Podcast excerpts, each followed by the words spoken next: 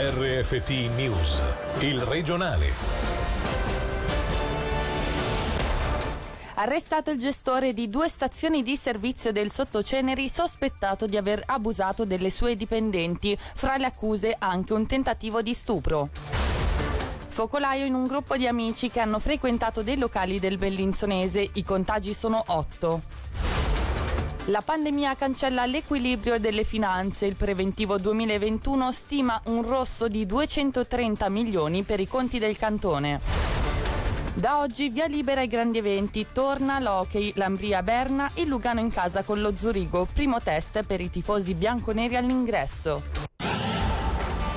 Buonasera dalla redazione. In apertura la notizia dell'arresto del responsabile di due stazioni di servizio del Sottoceneri accusato di aver importunato le sue dipendenti con avanzi sessuali, palpeggiamenti e persino un tentativo di stupro. Ci dice tutto Davide Maggiori. Era il 20 luglio scorso quando sono scattate le manette ai polsi del responsabile di due stazioni di servizio del Sottoceneri, sospettato di una serie di abusi ai danni delle sue dipendenti. Come riporta la RSA, si parla di pesanti avance, palpeggiamenti e altri atteggiamenti inadeguati, ma soprattutto un tentativo di stupro che ha fatto scattare le indagini della polizia, tuttora in corso. Gli inquirenti hanno già interrogato una quindicina tra attuali ed ex dipendenti. I reati ipotizzati sono quelli di coazione e tentata violenza carnale.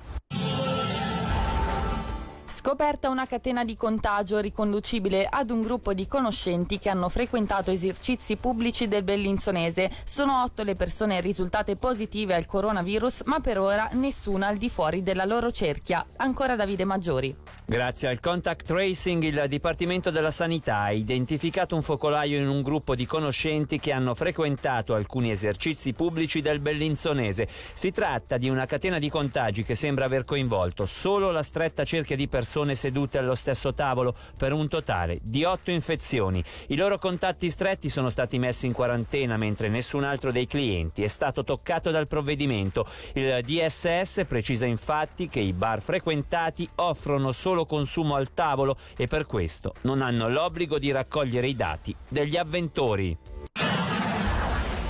Il Cantone ha approvato il preventivo 2021. Incertezza e consapevolezza sono gli stati d'animo emersi dalla sua presentazione. Un preventivo che prevede un disavanzo di 230,7 milioni di franchi causato dall'emergenza coronavirus. L'incertezza economica porterà ad un monitoraggio costante della situazione, la consapevolezza della situazione obbligherà i partiti ad un confronto costruttivo per il periodo 2022-2024. Sentiamo il direttore del DFE, Cristian Vitta. Sono cifre importanti che non ci devono lasciare indifferenti, ma soprattutto non ci deve lasciare indifferente l'evoluzione poi che prevediamo negli anni successivi. Non possiamo permetterci di accumulare ogni anno disavanzi nell'ordine di 200-250 milioni di franchi perché evidentemente sul medio termine questo diventerebbe un peso insostenibile per lo Stato, quindi dobbiamo dobbiamo noi già adesso proiettarci nell'ambito dell'elaborazione del preventivo 2022 per avere un piano d'azione che ci permetta di gestire la situazione e soprattutto progressivamente di riequilibrarla. Siamo stati una delle regioni più colpite dal Covid quindi le perdite nostre sono elevate in comparazione ad altre realtà. Dobbiamo condividere quanto presentato affinché ci sia consapevolezza sulla situazione. Innanzitutto dovremo fare un lavoro al nostro interno per stabilire delle priorità e una via d'azione, poi sarà necessaria questa condivisione a livello anche di Parlamento e di forze politiche.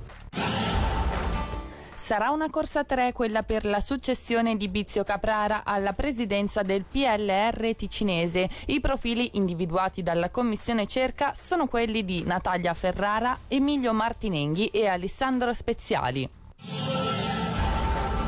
Un prezzo di favore per incentivare la clientela e al tempo stesso per aiutare i produttori. È lo scopo di Uniti che sta portando sulle tavole dei ristoratori aderenti un merlot che però non da tutti viene venduto al prezzo indicato dai promotori, ovvero 25 franchi a bottiglia o 4 ogni bicchiere. Questa mattina in diretta è intervenuto il direttore di Ticino Wine, Andrea Conconi. Abbiamo fatto dei calcoli di lasciare una marginalità corretta al ristoratore perché le spese di un ristoratore sono tante, ma volevamo un vino che avvicinasse il consumatore ai nostri vini locali e che facesse un po' di concorrenza ai vini esteri. Quindi avevamo fissato un prezzo di 25 franchi, ma c'è sempre la pecora nera che non li rispetta. Prima cerco di indagare e poi se fosse il caso sono pronto a pubblicare il nome e cognome. Non è che siamo così fiscali sul 4 franchi al bicchiere perché sappiamo che magari un ristorante non svuota tutta la bottiglia, non sono proprio sette bicchieri, però deve essere un prezzo attorno ai 4 franchi. È un progetto, noi non vogliamo andare a imporre i prezzi ai ristoratori, però se decide di partecipare, ecco,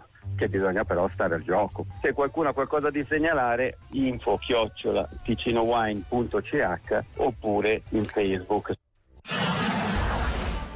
Ispirati giornate per debuttare nel tuo futuro, un appuntamento che da oggi a sabato offrirà agli allievi delle scuole medie del cantone la possibilità di conoscere la gamma di professioni che si possono imparare in Ticino. Domani l'appuntamento sarà online, mentre sabato alla città dei mestieri di Bellinzona. La manifestazione è stata organizzata dal DEX in collaborazione con la Fondazione Swiss Skills, di cui sentiamo la rappresentante per il Ticino, Sara Rossini. Il messaggio è di scegliere un percorso di formazione professionale. L'idea è di presentare a questi ragazzi con una modalità innovativa. Abbiamo preso l'occasione di cambiare i mestieri che si possono scegliere con un apprendistato informandosi direttamente dai ragazzi che lo stanno facendo o lo hanno fatto. L'idea è quella di una piattaforma virtuale. Da una parte abbiamo dei ragazzi e li abbiamo scelti in base alle professioni che hanno tutti accettato accettato molto volentieri. In mezzo ci sono dei moderatori di chat, mentre i ragazzi di scuola media potranno porre delle domande, quindi inviare in modo virtuale la propria domanda.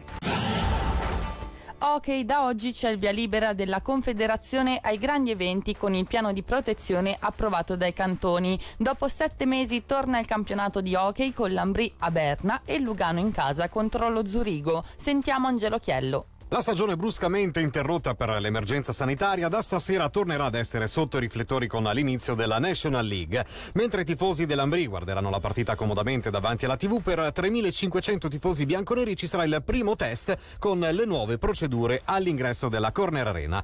Jean-Jacques Eschliman, direttore amministrativo del Lugano. Ci vorrà anche tanta responsabilità da parte loro per rispettare quelli che sono gli obblighi e quelle che sono le disposizioni che abbiamo ricevuto dalle autorità. Questo ci permetterà di fare una, una stagione tranquilla. Poi se hanno dei problemi per la registrazione dei dati, se non possono farlo a casa, avremo del personale già lontano dalla pista per dargli una mano. Per chiudere questa mattina in diretta abbiamo sentito la presidente del Lugano, Vicky Mantegazza. Vivo questa giornata veramente con tantissima emozione perché è un po' un inizio alla normalità del, della vita quotidiana di ognuno di noi. Poter rivedere un po' più di gente alla Corner Arena, poter rivivere un po' di emozioni che solo lo sport sa dare, ecco questo già fa bene a tutti. Noi scenderemo sul ghiaccio chiaramente per vincere ogni partita, quindi anche contro lo ZSE che sono sicuramente i, i favoriti alla conquista di questo titolo. La cosa più importante che va ancora prima della vittoria finale per noi è la salute dei nostri spettatori e degli spettatori di tutta la Svizzera.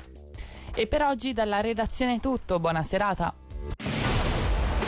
Il regionale di RFT, il podcast su www.radioticino.com.